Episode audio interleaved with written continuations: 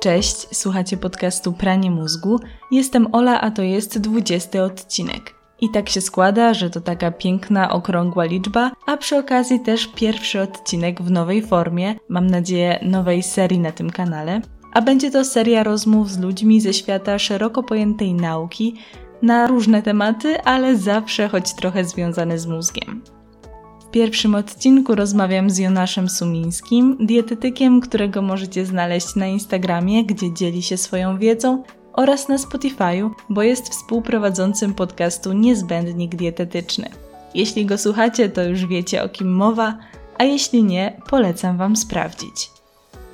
Muszę przyznać, że nagrywam ten wstęp już po nagraniu całego odcinka, więc wiem o czym będziemy rozmawiać i tym bardziej zachęcam Was do wysłuchania go w całości, choć jest to chyba ponad 50 minut, więc znacznie dłużej to potrwa niż mój standardowy odcinek, ale mam nadzieję, że taka forma przypadnie Wam do gustu. Kończę gadanie i zapraszam Was do wysłuchania mojej rozmowy z Jonaszem.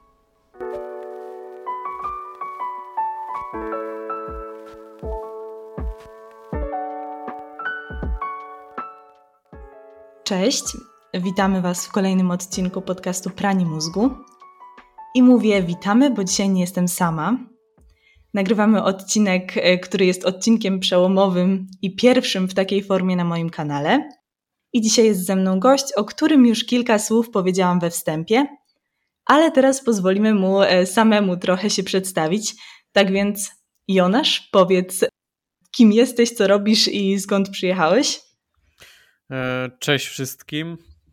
Witam Was serdecznie. Jestem E, z Wrocławia. E, na co dzień zajmuję się głównie dietetyką. Studiowałem 3 lata dietetykę, też zajmuję się tym tak poza. Mm, lubię to i prowadzę też z koleżanką podcast. Jestem na Instagramie, działam. Szerzę po prostu dużo wiedzy, ciekawostek z, z zakresu dietetyki i żywienia. E, w łatwy, przystępny sposób, aby pokazywać właśnie, że to wcale nie jest takie skomplikowane i staram się pomagać właśnie wszystkim osobom, czy to z problemami z odchudzaniem, czy z, z innymi chorobami typu cukrzyca typu drugiego, nadciśnienie i tak dalej. Generalnie właśnie tym się zajmuję i no i to tyle w sumie chyba. No, jeśli chodzi o podcast, to muszę Wam powiedzieć, że ja słucham i bardzo serdecznie Wam polecam. Jest bardzo przyjemny i naprawdę miło się tego słucha, a przy okazji można się czegoś ciekawego dowiedzieć. No i tak jak Jonasz wspomniał, szukajcie go na Instagramie, ja też na pewno gdzieś wrzucę jakieś oznaczenie, ale okej, okay, wiemy już, dzisiaj jest odcinek z dietetykiem i pewnie się domyślacie, że moje pytania na Instagramie na temat tego, co Was interesuje w temacie mózgu i diety, mają z tym odcinkiem jakiś związek, bo początkowo myślałam, że będziemy rozmawiać o jakimś konkretnym temacie, ale zadaliście naprawdę sporo fajnych pytań, więc dzisiejszy odcinek przyjmuje formę QA e, i po prostu porozmawiamy sobie o tym, co Was interesuje. Myślę, że możemy zaczynać i zaczniemy od tematu gorącego. Znaczy, już teraz trochę stygnie, ale był do niedawna gorący, a chodzi mi o sesję. Sesja na studiach, wiadomo, ciężkie przeżycie i bardzo aktualne, szczególnie na przełomie stycznia i lutego. No i pewnie w czasie sesji wiele osób sobie zadaje pytanie, jak? Ja z takich powszechnych, yy, znanych sztuczek na ogarnięcie dużych ilości materiału w krótkim czasie znam energetyki i brak snu. Nie wiem, co Jonasz na to powiesz, ale. No, trochę słabo, nie? no trochę słabo, więc chociaż czasami może być to skuteczne, to wydaje mi się, że to nie jest najlepsze dla funkcjonowania naszego mózgu. To prawda. No więc zasięgniemy opinii u kogoś, kto się na tym zna. I pierwsze pytanie brzmi: czy można w jakiś sposób pomóc sobie w nauce dietą? E, zdecydowanie dieta ma wpływ na na to, na nasze skupienie przede wszystkim i to, jak będziemy przyswajali tą wiedzę. I mm, zacznę od tego, że to nie jest też tak, że zauważymy to od razu po zjedzeniu, załóżmy jakiegoś tam produktu czy posiłku i od razu zauważymy poprawę, że jesteśmy bardziej skupieni.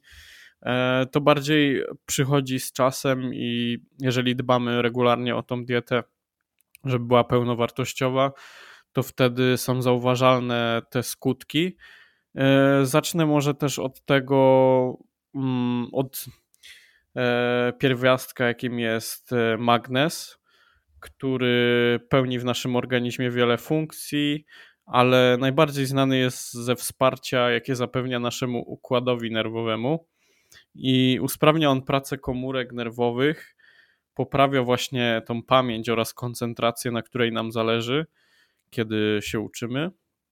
Mm, a więc będzie sprzymierzeńcem każdego studenta, e, nie tylko w czasie egzaminów. E, I magnez w diecie jest ważny także dlatego, że jego niedobór to prosta droga do właśnie przemęczenia i rozdrażnienia, co na pewno nam nie pomoże w nauce. Mm, I teraz jakie są jego źródła w diecie? Mm, takie jedne z najlepszych e, to tu wyróżniamy pestki, mogą to być pestki dyni, słonecznika, e, orzechy różnego rodzaju, mm, kakao, mak, migdały, soja czy gorzka czekolada. Też właśnie się mówiło o tym, że żeby sobie, nie wiem czy słyszałaś o tym, żeby sobie jeść czekoladę w trakcie nauki czy coś takiego. Gdzieś to krążyło czasami. Wiesz co, nie, ale przypominam sobie, że jak zdawałam swój egzamin na prawo jazdy, to ktoś, jakaś tam koleżanka, ktoś znajomy powiedział, że koniecznie trzeba zjeść tabliczkę gorzkiej czekolady przed. No i wiesz, ja pojechałam taka zestresowana tam e, do tego ośrodka z tabliczką czekolady w ręce i usiadłam tam e, czekając na swoją kolej i mówię, no nie, no, no muszę zjeść tę czekoladę. No oczywiście mi się nie udało, ale była taka próba, więc może to też miało jakiś związek z tym, że ta czekolada miała mi pomóc w skupieniu. Mhm. No tak, to właśnie wzięło się stąd, że jest, on, jest ona źródłem magnezu e, przez właśnie też kakao. Mm, przechodząc dalej, to następnym takim składnikiem diety będzie kwas foliowy i kojarzony on jest najbardziej z kobietami w ciąży, czy właśnie w tych tematach, e, ale i w diecie studentów nie powinno go zabraknąć, ponieważ jest on niezbędny dla prawidłowej pracy układu nerwowego, między innymi dlatego, że wpływa on na powstawanie też dopaminy, mm, która z kolei przekłada się na samopoczucie. E, przechodząc dalej, będzie też jeszcze żelazo, cynk i potas, e, które mogą pomóc w nauce. Mm, jeżeli zależy nam właśnie na efektywnym przyswajaniu wiedzy, e, pamiętajmy o tych właśnie składnikach, które będą przeciwdziałać zmęczeniu, a przez to zwiększać naszą produktywność. Takim dobrym źródłem żelaza e, będą na przykład rośliny strączkowe, fasola, groch, ciecierzyca czy soczewica. Jeżeli nie spożywamy oczywiście tych produktów e, zwierzęcych, no bo jeżeli e, odżywiamy się taką dietą standardową, no to wtedy właśnie głównym źródłem żelaza będą te produkty odzwierzęce. Mm, I wracając jeszcze do roślin strączkowych, to one też będą dobrym źródłem e, cynku, który również właśnie wspiera koncentrację. E, dlatego warto mieć te strączki w swojej diecie i to na pewno e, po jakimś czasie właśnie posiadania ich w swoim jadłospisie codziennym wpłynie na, na poprawę też pracy naszego mózgu i koncentracji. Mm, do tego źródłem takiego, źródłem potasu będą, do, bardzo dobrym źródłem będzie czy to sok pomidorowy, czy po prostu pomidory, e, który również będzie e, wspierał mm, nasz mózg i też serce. Okej, okay, myślę, że to jest bardzo ciekawe, bo ja właśnie e, raczej nie jem mięsa i, i potrzebuję e, jakichś innych źródeł niektórych składników właśnie, więc bardzo ciekawe jest to, co mówisz i muszę e, zwrócić na to większą uwagę, myślę. Czyli jeśli ktoś chce ogarniać na studiach, to najlepiej, żeby się zdrowo odżywiał, tak? To jest yy, najlepszy sposób na to. Kawa i energetyki to jest taka yy, droga na skróty trochę, prawda?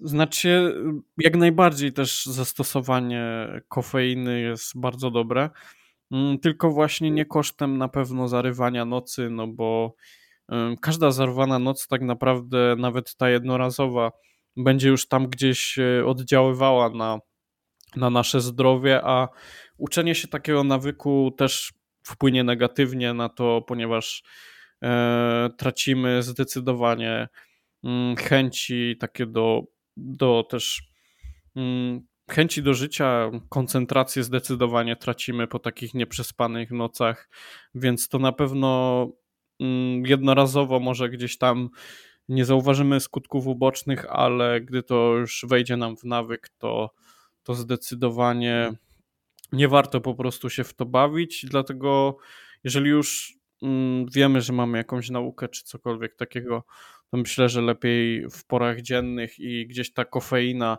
e, do 6 godzin przed, przed snem może, może się znajdować u nas, ale właśnie nie, nie przed samym spaniem, ponieważ będzie też E, wpływała źle na jakość naszego snu i, i to nie będzie po prostu na pewno dla mózgu korzystne. No właśnie, z takiej perspektywy jeszcze mózgowej, to jeśli uczymy się czegoś w dzień i później kładziemy się spać, to jest większa szansa, że te informacje nam się w tej pamięci po prostu tam ubiją i będziemy mogli je rano, powiedzmy podczas egzaminu następnego dnia odtworzyć, niż w sytuacji, gdy wstaniemy powiedzmy o 5 rano i na dziewiątą pojedziemy na egzamin. Wtedy może się okazać, że mamy w głowie właśnie pustą kartkę i okazuje się, że ta nauka nic nie dała, więc to jest taki też kolejny aspekt, y, myślę, całej tej y, naukowej sprawy. Dietę pomagającą w nauce mamy za sobą. W związku z tym pojawiło się też kolejne podobne pytanie, które dotyczyło mózgu i tego, czy on y, rzeczywiście od jedzenia rośnie w siłę i staje się większy, i my po prostu stajemy się coraz mądrzejsi. Ja też wiem, że się spotkałam z takim, myślę, że wszyscy się spotkaliśmy z tym takim słynnym powiedzeniem: jesteś tym, co jesz. I myślę, że to można właśnie też odnieść do naszego samopoczucia i, i do tego, że ta dieta może faktycznie wpływać na to, jak my się czujemy. No i powiedz nam, Jonasz, jak to z tym wszystkim jest? No, zdecydowanie to, co wkładamy na talerz, ma znaczenie e, też na cały nasz organizm, również na układ hormonalny gdzie jest to bardzo ważne też w kontekście właśnie czy to serotoniny, czy dopaminy.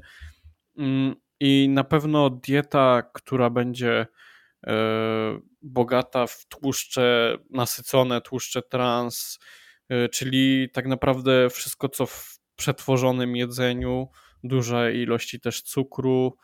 Mm, jest to charakterystyczne dla diety E, takiej prozapalnej, a na tym nam zdecydowanie nie zależy, ponieważ ona zaburza nam wszystko w naszym organizmie i musimy dążyć właśnie do tego, aby e, na pewno unikać właśnie takich tego rodzaju produktów. E, na pewno też dieta nie może być niedoborowa, bo to będzie również niekorzystnie wpływało na pracę mózgu. E, dlatego unikałbym długotrwa, długotrwałego deficytu, czy jakichś drastycznych restrykcji, czy to e, kalorycznych, czy mocnym ograniczeniu dużej ilości grup produktów. Może to po prostu być e, niekorzystne dla nas. Co dalej?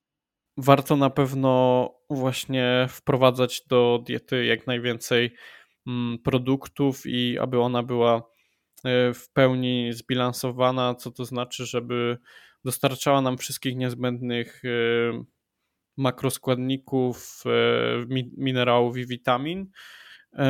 A im więcej właśnie produktów, grup produktów, im więcej owoców, warzyw właśnie będziemy mieli w diecie, tym to będzie wpływało korzystniej na również na pracę mózgu i na pracę całego naszego organizmu.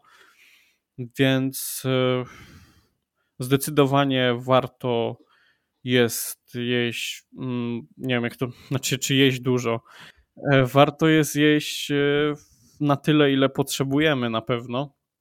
Też przejadanie nie będzie, myślę, korzystne, no bo przejadanie będzie się wiązało z tym, że, że również e, może to prowadzić do nadmiaru znowuż e, różnych, e, właśnie tak jak wcześniej mówiłem, o tłuszczach nasyconych, o cukrach prostych, o tłuszczach trans, więc w nadmiarze te wszystkie czynniki będą powodowały na pewno pogorszenie stanu naszego zdrowia długoterminowo i właśnie pracy naszej głowy.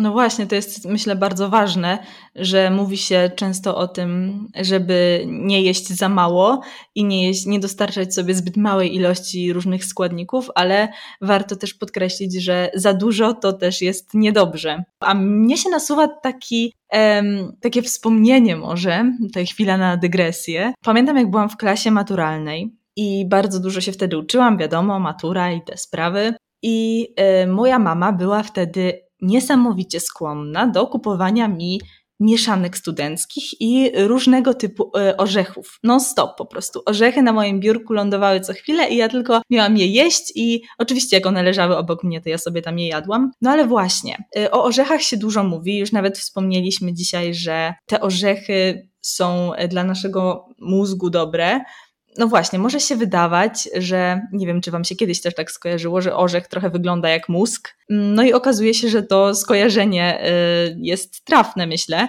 Więc wiemy już, że orzechy działają na mózg dobrze, tak? A jest jakaś grupa, która szczególnie mm, jest warta jakby wprowadzenia do naszej diety, czy po prostu orzechy? Znaczy myślę, że jakikolwiek y, rodzaj orzechów będzie wpływał korzystnie. Mm, na pewno się nasuwają najbardziej orzechy włoskie. Co mogę dalej powiedzieć? Chyba, że chcesz jeszcze coś powiedzieć? Nie, bardzo chętnie posłucham o orzechach właśnie. Dobra, no to w takim razie co do tych orzechów, to mają one właśnie potencjalny wpływ na zachowanie zdrowych naczyń krwionośnych czy zredukowanie stresu oksydacyjnego. E, zawarte w orzechach e, polifenole oraz melatonina wykazują działanie neuroprotekcyjne, chroniąc neurony przed działaniem wolnych rodników tlenowych, a wolne rodniki, mm, jak ktoś może kojarzy, e, odpowiadają za starzenie się organizmu właśnie. Dlatego warto jest e, przeciwdziałać temu. Mm, I orzechy zawierają wiele cennych związków chemicznych, takich jak e, flawenoidy, karotenoidy, kwasy fenolowe, fitosterole czy garbniki i są też źródłem proantocyjanidin, a także kwasów tłuszczowych omega-3 oraz omega-6, co jest również kluczowe. E, dlatego warto je mieć w diecie w celu poprawy wydajności swojej głowy. I na chwilę bym się też zatrzymał przy kwasach omega-3, które są również ważne dla e, naszej głowy. Mm, dobrym źródłem, pomimo e, orzechów, bo tutaj ważne jest też e, mm, kwasy tłuszczowe EPA i DHA, których nie znajdziemy aż tak dużo w orzechach akurat, ale znajdziemy ich bardzo dużo w tłustych rybach, takich jak łosoś na przykład. I ogólnie rzecz biorąc, kwasy tłuszczowe omega-3 wpływają bardzo korzystnie na zapobieganie demencji czy choroby Alzheimera i generalnie działają właśnie przeciwzapalnie te omega-3. E, tak jak też wcześniej wspominałem, że nasza dieta e, nowoczesna, w sensie w czasach, w których żyjemy, w tym ciągłym pędzie i, i też e, fast foodach, dużo jest właśnie czynników, które wpływają prozapalnie e, na nasz organizm i warto jest właśnie dlatego mieć e, też omega-3 e, w swojej diecie po to, aby działać przeciwzapalnie, mm, co jest bardzo korzystne dla nas. Generalnie, jeżeli ktoś na przykład nie spożywa tych ryb, to oczywiście jak najbardziej może suplementować i warto zwrócić uwagę właśnie na, na te kwasy tłuszczowe EPA i DHA, bo o, o nie głównie się rozchodzi.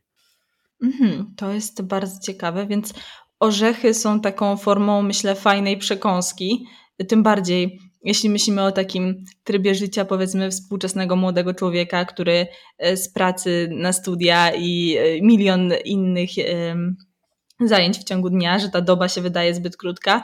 I właśnie czasem wydaje mi się, nie wiem, e, czy to tylko mnie się zdarza, ale mm, no zdarza się pomijać te posiłki, tak? I gdzieś tam zjeść śniadanie rano, a później obiad y, o 17. Więc w ciągu dnia takie orzechy będą fajną przekąską, żeby y, nie chodzić jakby y, z burczącym brzuchem, ale też nie pakować w siebie batoników czekoladowych. Mhm, zdecydowanie. Warto też wrzucać sobie orzechy czy to do jakichś e, sałatek, czy, czy jakichś dań po prostu, czy do owsianki, czy cokolwiek po prostu żeby sobie gdzieś wplatać, tak jak wcześniej też mówiłem o tych pestkach, czy to dyni, czy słonecznika i tak samo właśnie z orzechami możemy robić, żeby je sobie gdzieś tam wplatać. A powiedz mi, czy można z nimi przesadzić? Można jakby zjeść, jeść za dużo orzechów? E, w kontekście kalorii to na pewno, względu na to właśnie, że, że mają małą gęstość, e,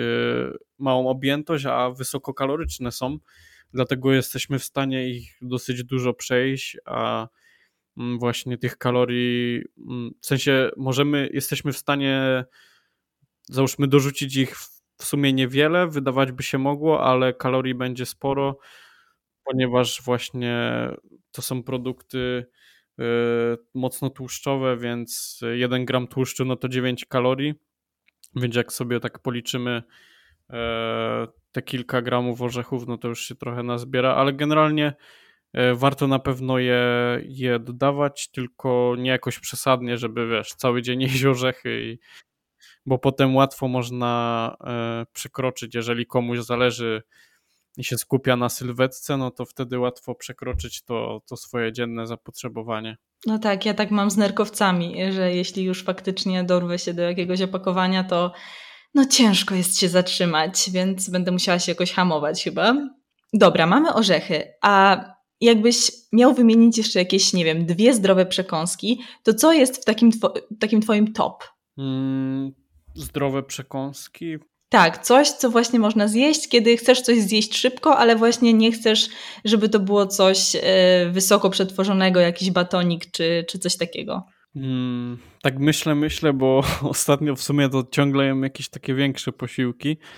Takich przekąsek mało, ale no na pewno hmm, co można zrobić z orzechami, no tak jak wcześniej mówiłem, czy to dodać, to będzie w sumie mały posiłek, no bo jeżeli zrobimy sobie jakiś tam miks warzyw, do tego załóżmy, e, wrzucimy sobie trochę orzechów czy tam pestek e, i do tego polejemy sobie to oliwą, czy dodamy na przykład e, jakiś serek do tego typu feta, mozzarella czy tak, coś takiego, no to stosunkowo niewiele kalorii, a, ale to tak bardziej na słono, chyba że bardziej chodzi o coś, coś na słodko. A nie, to niezależnie, w sensie nie ma znaczenia dla mnie, czy na słodko, czy na słono. Mnie przyszły do głowy, ale nie wiem, to ocenisz, czy to jest e, dobra przekąska. Często tak robię, że jem daktyle z masłem orzechowym. Jakby łączę je sobie, e, obtaczam, znaczy obtaczam, zamaczam daktyla w maśle orzechowym i to jest przepyszne. E, no i no nie wiem, czy to jest dobre, ale bardzo to lubię. Znaczy nie, na pewno warto coś takiego w sobie wplatać w dietę. E, też jak wcześniej mówiłem o tym, e, o tych orzechach, że, że trzeba uważać, to tak e, w sumie nie do końca, ponieważ zawsze lepiej jest wybrać te orzechy, czy, czy właśnie na przykład te daktyle z masłem orzechowym, mm, niż właśnie iść do sklepu i kupić jakiegoś tam batona, czy, czy coś w ogóle totalnie z, z 20 pozycjami składu substancji różnych chemicznych. Mm, dlatego na pewno lepiej wybierać te, te takie produkty mniej przetworzone. Mm, no ale wiadomo, jak ze wszystkim, no to, to bez przesady, nie? Ale na pewno, ale na pewno spoko, nie? Lepiej niż właśnie jakieś takie produkty wysoko przetworzone ze sklepu. Okej, okay, to dietę już mamy po prostu um, ułożoną. Nie no, bardzo fajnie. Pamiętajcie, orzechy są zdrowe, czekolada też jest zdrowa, ale gorzka, prawda? Tak, tak, zdecydowanie warto wybierać gorzką. Yy, tutaj głównie chodzi właśnie o, o też zawartość tego kakao, nie? czyli o tą większą też ilość magnezu, ponieważ w tych mlecznych e, nie ma za dużo kakao i tam jest też dużo cukru i tłuszczy nasyconych, dlatego no jednak warto wybierać gorzką. Ja miałem tak, że kiedyś nie, nie jadłem, nie wiem, rzadko jadłem chyba gorzką, aż w końcu też się przekonałem i przestałem też słodzić e, czy to kawę, czy herbatę i e, jest coś w tym, że, że zmienia się ten próg słodkości i mm, w tym momencie na przykład jak dodaję sobie gorzką czekoladę, taką 70% e, kakao do, do owsianki na przykład, to bardzo mi to smakuje i nawet jest to dla mnie słodkie, gdzie na przykład jeżeli ktoś spożywa dużo takiej mlecznej czekolady, czy, e, czy właśnie słodzi dużo i tak dalej, to myślę, że jak doda sobie takiej gorzkiej czekolady, to poczuje tylko właśnie tą gorycz, czy w sensie tą gorzkość niż, niż właśnie jakiś cukier, a u mnie właśnie e, jeżeli mniej spożywamy tego cukru, e, właśnie to jest inny ten próg słodkości. Nie wiem, czy, czy ty słodzisz, czy, czy jak u ciebie? Ja używam słodzika, jeśli chodzi o y, kawę, ale ostatnio staram się go ograniczać, bo właśnie też zauważyłam, że mm, tak się do tego przystosowywałam, że najpierw tam mm, jak wrzuciłam sobie tę pastylkę gdzieś tam, y, czy tam do jakiegoś jogurtu, czy do czegokolwiek, to wydawało mi się to już bardzo słodkie, a z czasem mm, no, można by było więcej. Więc już e, się hamuję z tym i staram się właśnie, moim marzeniem jest to, żeby nie słodzić e, ani kawy, ani herbaty. A jeśli chodzi o czekoladę, to faktycznie ja też zazwyczaj jem gorzką. I jeśli już jakąś tam mam y, przy sobie, to jest to zazwyczaj czekolada gorzka z takim właśnie 60-70%. Natomiast mój próg słodkości nie wiem, czy jest jakiś bardzo niski, bo ja jestem łasuchem, jeśli chodzi o słodycze. Mm, no ale tak, czekolada taka zwykła, jak, e, taka jakby mleczna czekolada czy milka z tych bardziej popularnych, no to jest dla mnie za słodka trochę. Ja raczej wolę taką gorzką kakaową. Mhm, no zdecydowanie. Ja też generalnie jak zjem już tak kilka kawałków tej, tej takiej zwykłej czekolady słodkiej, to, to czuję właśnie mega tą słodkość czy właśnie jak dodane słodziki, czy coś takiego, ale też czasami dodaję słodzik do kawy, także e, nie jest tak, że zawsze piję gorzką, ale no staram się unikać, nie, tego, zwłaszcza cukru, nie. Mm, to tak, to prawda. A właśnie jeszcze w kontekście czekolady, e, zawsze jak ktoś z moich znajomych, czy gdzieś tam słyszałam, że ktoś potrafi zjeść całą tabliczkę, to byłam po prostu, nie mogłam w to uwierzyć nigdy że jak, jak, jak ja po prostu jem kilka kawałków i już mam dość, a, a tu ktoś mówi, że zjada całą, także zawsze byłam pod wrażeniem tych osób, jak to się dzieje, że, że dają tak radę. Tak więc e, czekolada i tematy słodkie za nami. Teraz e, pytanie trochę, trochę mało związane z mm, może produktami spożywczymi, ale też związane z jedzeniem, a właściwie głodem. Brzmi ono tak. Czemu, jak jesteśmy głodni, to boli nas głowa? Ja jak jestem głodna, to jestem raczej zła i niezdecydowana, ale najwidoczniej komuś y, doskwiera ból głowy, więc o co chodzi? No, ja też w sumie podobnie jak ty, w sensie na takim tle bardziej emocjonalnym do tego podchodzę, że jak jestem głodny, no to jestem bardziej e, rozdrażniony i, i no gdzieś to skupienie zanika. E, bardziej właśnie ciągle się myśli o tym, żeby coś zjeść w końcu ale co do tego bólu głowy, to, to nie mam czegoś takiego. Mm, dlatego też e, myślę, że mm, przyczyn bólu głowy e, może być multum, e, dlatego niekoniecznie to będzie związane z głodem, chociaż może to się wiązać z tym, że, że spożywamy bardzo mało kalorii, na przykład w ciągu dnia bardzo mało posiłków gdzieś długo jesteśmy w deficycie kalorycznym, czy na jakiejś głodówce, czy cokolwiek takiego. I no to myślę, że może zrzutować mocno na samopoczucie. Ale generalnie co do samego bólu głowy, wracając, to, to myślę, że, że przyczyn może być wiele, dlatego ciężko tak stwierdzić. Chciałabym wrócić do naszego pierwszego tematu, którym była sesja i poruszyć e, inny związany z nią ściśle temat, e, mianowicie temat stresu. I wiadomo, że w czasie sesji poziom stresu w organizmach studentów osiąga jakieś takie bliskie maksymalnym wartości, choć oczywiście to też kwestia indywidualna, no ja się zawsze stresuję, ale nie zawsze to jest taki przyjemny kop adrenalinowy y, albo jakiś lekki dreszczyk emocji, tylko bywa, że mm, naprawdę nie możemy spać, jesteśmy płaczliwi albo drażliwi, albo ten stres zajadamy i pochłaniamy jakieś paczki chipsów albo czekoladę albo cokolwiek innego. My już rozmawialiśmy przed y, nagraniami, że oboje właściwie należymy do osób, które raczej nie jedzą ze stresu niż go zajadają ale jak widać są osoby, które mają zupełnie odwrotnie. I czy dlatego jest jakieś wytłumaczenie? Yy, no to tak jak wspomniałaś właśnie, mm, ja nie mam tego problemu. W sensie ja w stresie właśnie jakoś tak w ogóle mnie nie ciągnie, nie myślę o jedzeniu i, i jakoś e, nie, nie zajadam tego stresu, ale na pewno mm, wyróżniamy generalnie, jest coś takiego jak E, wiadomo, głód fizjologiczny, czyli to jest bardziej taka chęć po prostu zjedzenia jakiegoś pełnowartościowego posiłku. Chcemy, e, potrzebujemy dostarczyć coś i nie skupiamy się aż tak mocno, e, co dokładnie to będzie, tylko ważne, żeby, żeby to było w formie jakiegoś tam obiadu czy, czy kolacji na przykład. Mm, ale jest też coś takiego jak głód emocjonalny i on się wiąże z tym właśnie często, że, że jest to jakaś taka ochota typowo na, e, na jakieś fast foody, czy coś takiego na szybko, e, jakieś słodycze na przykład.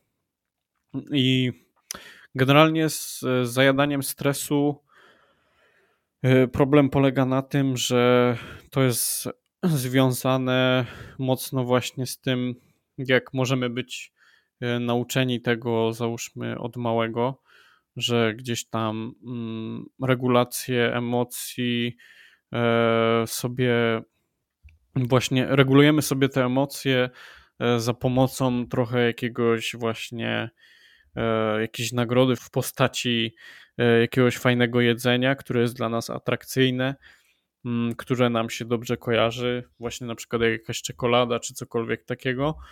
I generalnie mm,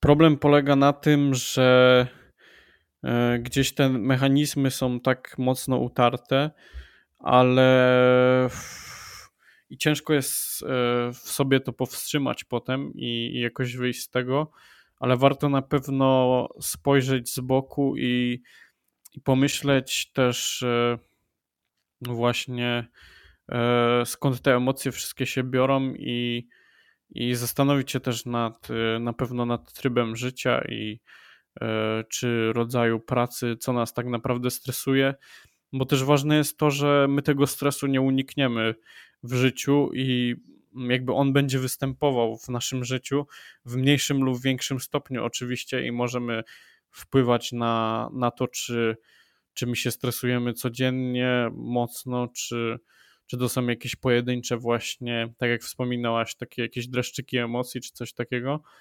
Mm, więc na pewno zastanowił się, zastanowiłbym się poważnie nad, nad tym, jaki tryb życia prowadzimy i, i co możemy zrobić z tym stresem i co możemy też zrobić z emocjami, które panują, no bo możemy właśnie mm, iść w stronę tego, że zajadamy ten stres i gdzieś sobie odreagowujemy tym jedzeniem i, i tymi wysokokalorycznymi przekąskami, czy właśnie jakimiś takimi fast foodami, e, co da nam tylko chwilową ulgę dla głowy, poczujemy mm, jakiś relaks chwilowy, ale potem, potem mogą pojawić się jakieś wyrzuty sumienia, że załóżmy ktoś się odchudzał, a pojawiają się wyrzuty sumienia, że znowu Mm, złamał jakieś tam założenia diety.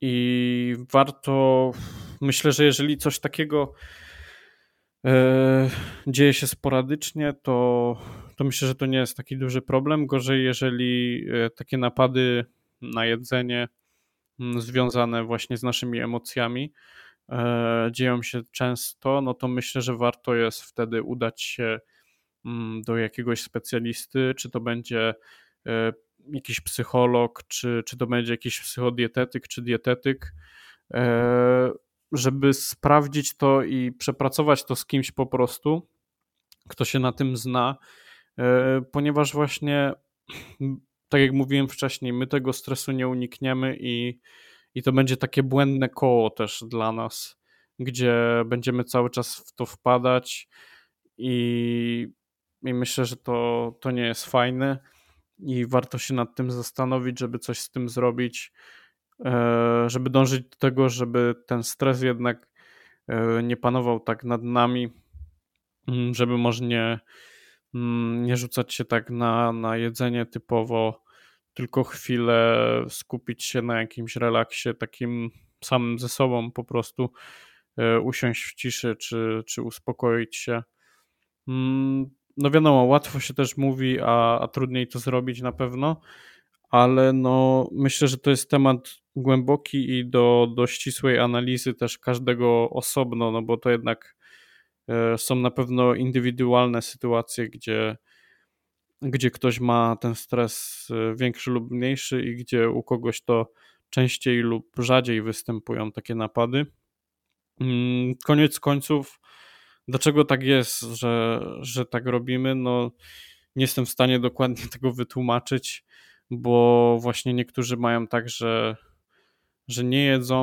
Mm, myślę, że to jest silnie związane z tym, co mówiłem na początku, właśnie z, z jakimiś takimi naszymi przyzwyczajenia, przyzwyczajeniami e, z dzieciństwa, też e, takiego nagradzania siebie jedzeniem.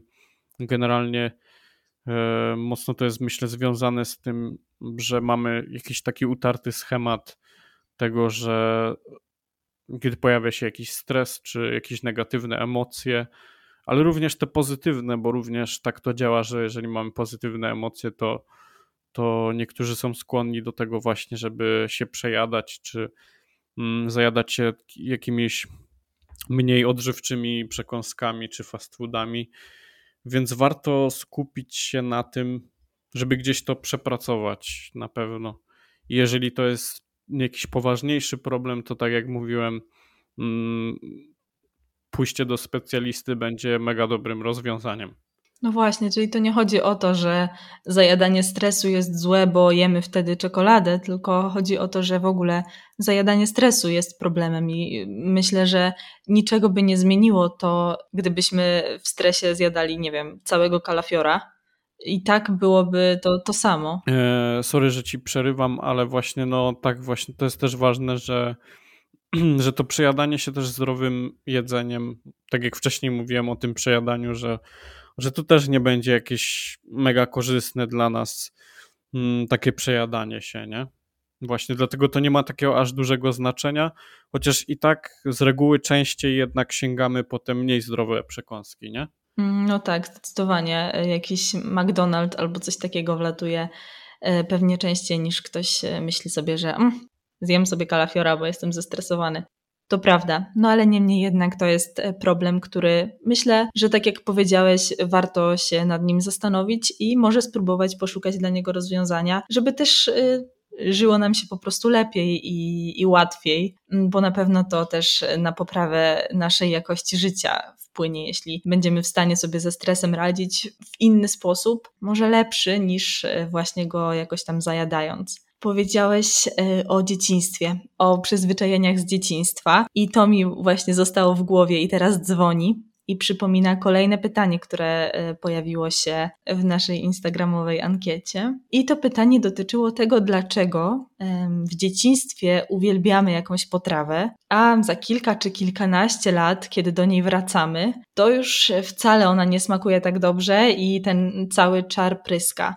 I nie wiem, czy to tak samo działa, ale przypominam sobie taką sytuację związaną z jakimiś bajkami z dzieciństwa, że wydawały mi się takie fantastyczne i później do nich wróciłam i już były beznadziejne i nie wiedziałam w ogóle, co mi się w nich podobało. Nie wiem, czy to ma jakiś związek ze sobą, ale jak to jest z tym jedzeniem? Hmm, znaczy na pewno w, w danym okresie naszego życia e, te nasze kubki smakowe się zmieniają też właśnie u dzieci są inne na pewno, w sensie rozwija, są w trakcie rozwoju, nie? Rozwijają się Mm, dlatego też dzieci na początku jakoś tak niechętnie podchodzą do danych produktów, ale to też nie znaczy, że mamy jakoś je mocno zmuszać do czegoś.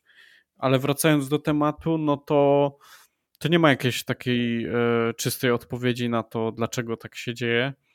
Mm, zależy z jakiego też to okresu, bo też nie wiadomo, czy to był jakiś okres, nie wiem, typu 10 lat, 15 lat, e, z jakiego okresu właśnie te potrawy, które nam smakowały, a później jednak przestały. No nie wiem dokładnie, z czego to się może brać i dlaczego tak jest.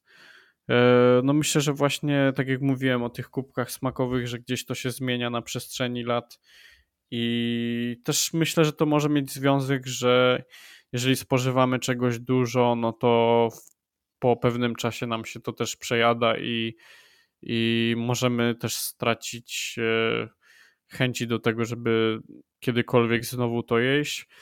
Może to też być związane z tym, że z jakimiś e, negatywnymi emocjami w podczas spożywania danej potrawy czy coś. No nie wiem, w sensie w mózgu myślę zapamiętujemy takie sytuacje i to gdzieś tam myślę, że może być powiązane. Może powiesz coś więcej o tym? Tak, tak, właśnie ja spojrzałam też na to od psychologicznej strony i zasięgnęłam opinii e, właśnie w tej dziedzinie.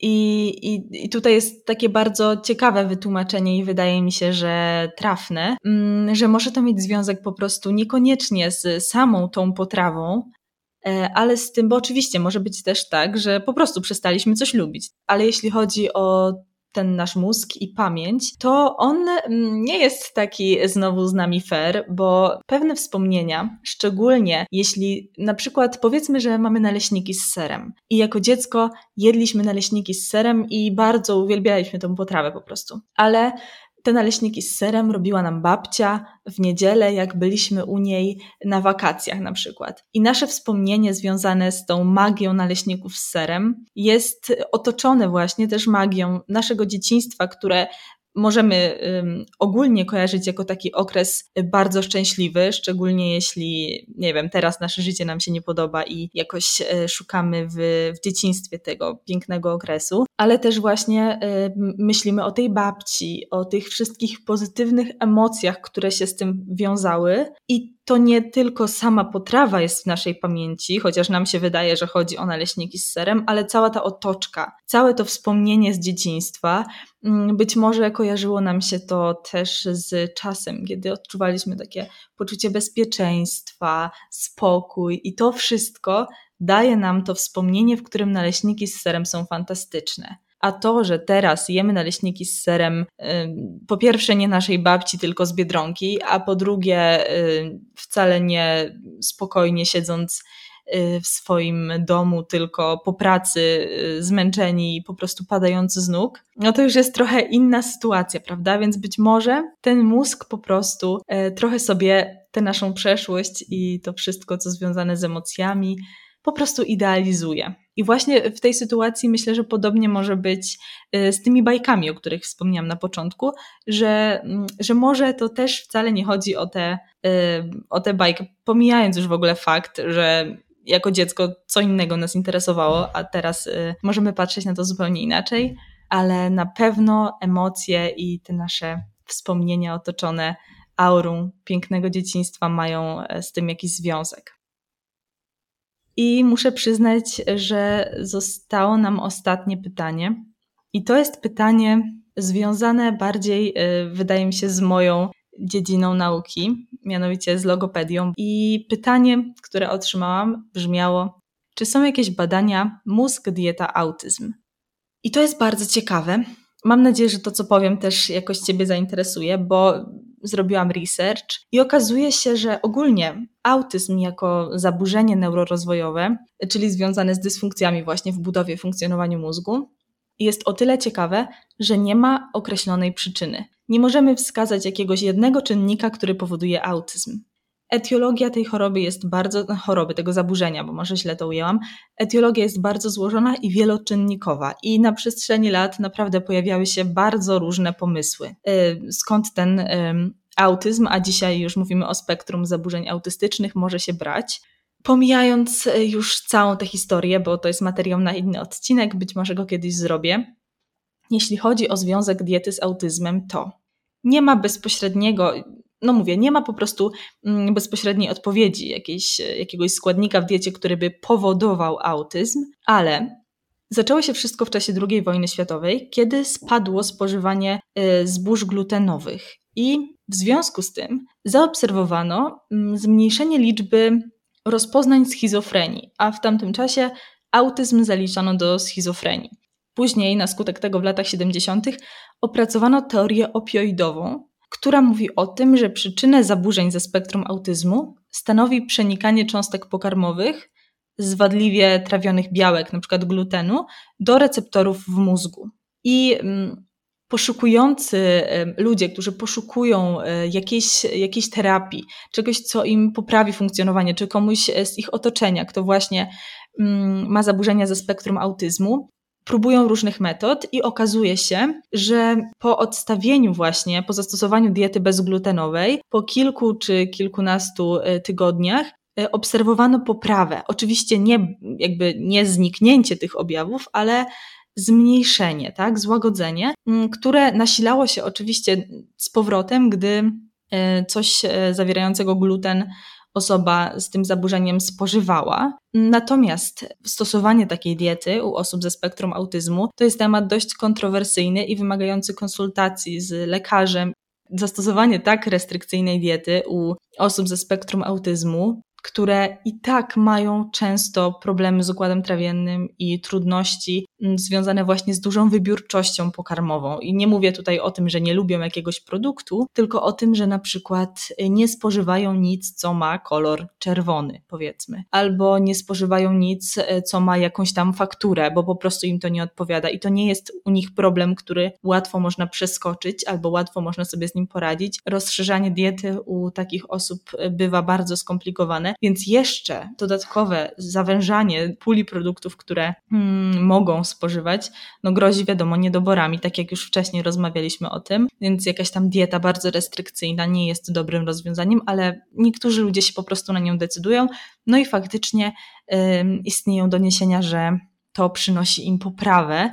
Natomiast to nie jest coś, co jest y, potwierdzone w 100%. Też te badania były mm, nie robione y, w ostatnim czasie, tylko już kilka lat temu, więc być może to teraz coś się zmieniło. Natomiast trafiłam na takie informacje i wydały mi się bardzo interesujące. Więc y, jeśli ktoś, kto zadał to pytanie, mm, jest usatysfakcjonowany tą odpowiedzią, to, to bardzo się cieszę. Jeśli nie, to radzę poszukać, bo być może coś jeszcze nowego i ciekawego można w tym temacie znaleźć. Oczywiście, tak jak mówię, dieta w autyzmie ani go nie wywoła, nie będzie jedynym czynnikiem, który spowoduje, że pojawi się spektrum zaburzeń autystycznych, bo ciągle mówię autyzm, a teraz mówimy o spektrum zaburzeń autystycznych, mm, ani też go nie wyleczy, więc y, no, no, tak się, nie możemy się tak łudzić. Być może, no nie wiem, co przyniesie przyszłość, ale na ten moment nie da się ani zapobiec, ani wyleczyć tych zaburzeń, ale Myślę, że to jest ciekawa teoria i, i warto zgłębić informacje na ten temat. Ojejku, ale się rozgadałam. No cóż, dotarliśmy do końca. Odpowiedzieliśmy, mam nadzieję, na wszystkie pytania, które od Was dostaliśmy. Mam nadzieję, że te odpowiedzi były wyczerpujące i będą dla Was satysfakcjonujące. Bardzo, bardzo, bardzo ciekawa była ta rozmowa dla mnie i ja się bardzo dużo dowiedziałam. Jonasz, na sam koniec mam do Ciebie prośbę. Mógłbyś powiedzieć coś do naszych słuchaczy, coś najważniejszego związanego z dietą, e, co jakby Tobie przyświeca w pracy dietetyka? E, no to na pewno podejść do tego wszystkiego, w sensie do swojego żywienia mm, indywidualnie i też nie sugerować się specjalnie, mm, czy to E, osobą z internetu, czy, czy celebrytą, czy, czy znajomym, tylko właśnie podejść do tego indywidualnie i też e, mm, nie fiksować się jakoś za bardzo na tym, że nie możemy zjeść nic niezdrowego czy, czy mniej odżywczego, tylko też mm, moją zasadą taką największą jest e, tak zwane 80-20, czyli to, aby nasza dieta w 80 czy 90% e, pochodziła, w sensie nasze jedzenie pochodziło z produktów jak najmniej przetworzonych, o to, aby dostarczała nam jak najwięcej dobrych składników, ale również zostawić sobie jakiś tam procent, te umowne procenty na, na jakieś produkty tak się mówi też rekreacyjne, czyli takie mniej odżywcze, jakieś słodycze, pojedyncze wypady gdzieś tam do restauracji, fast foody i tak dalej.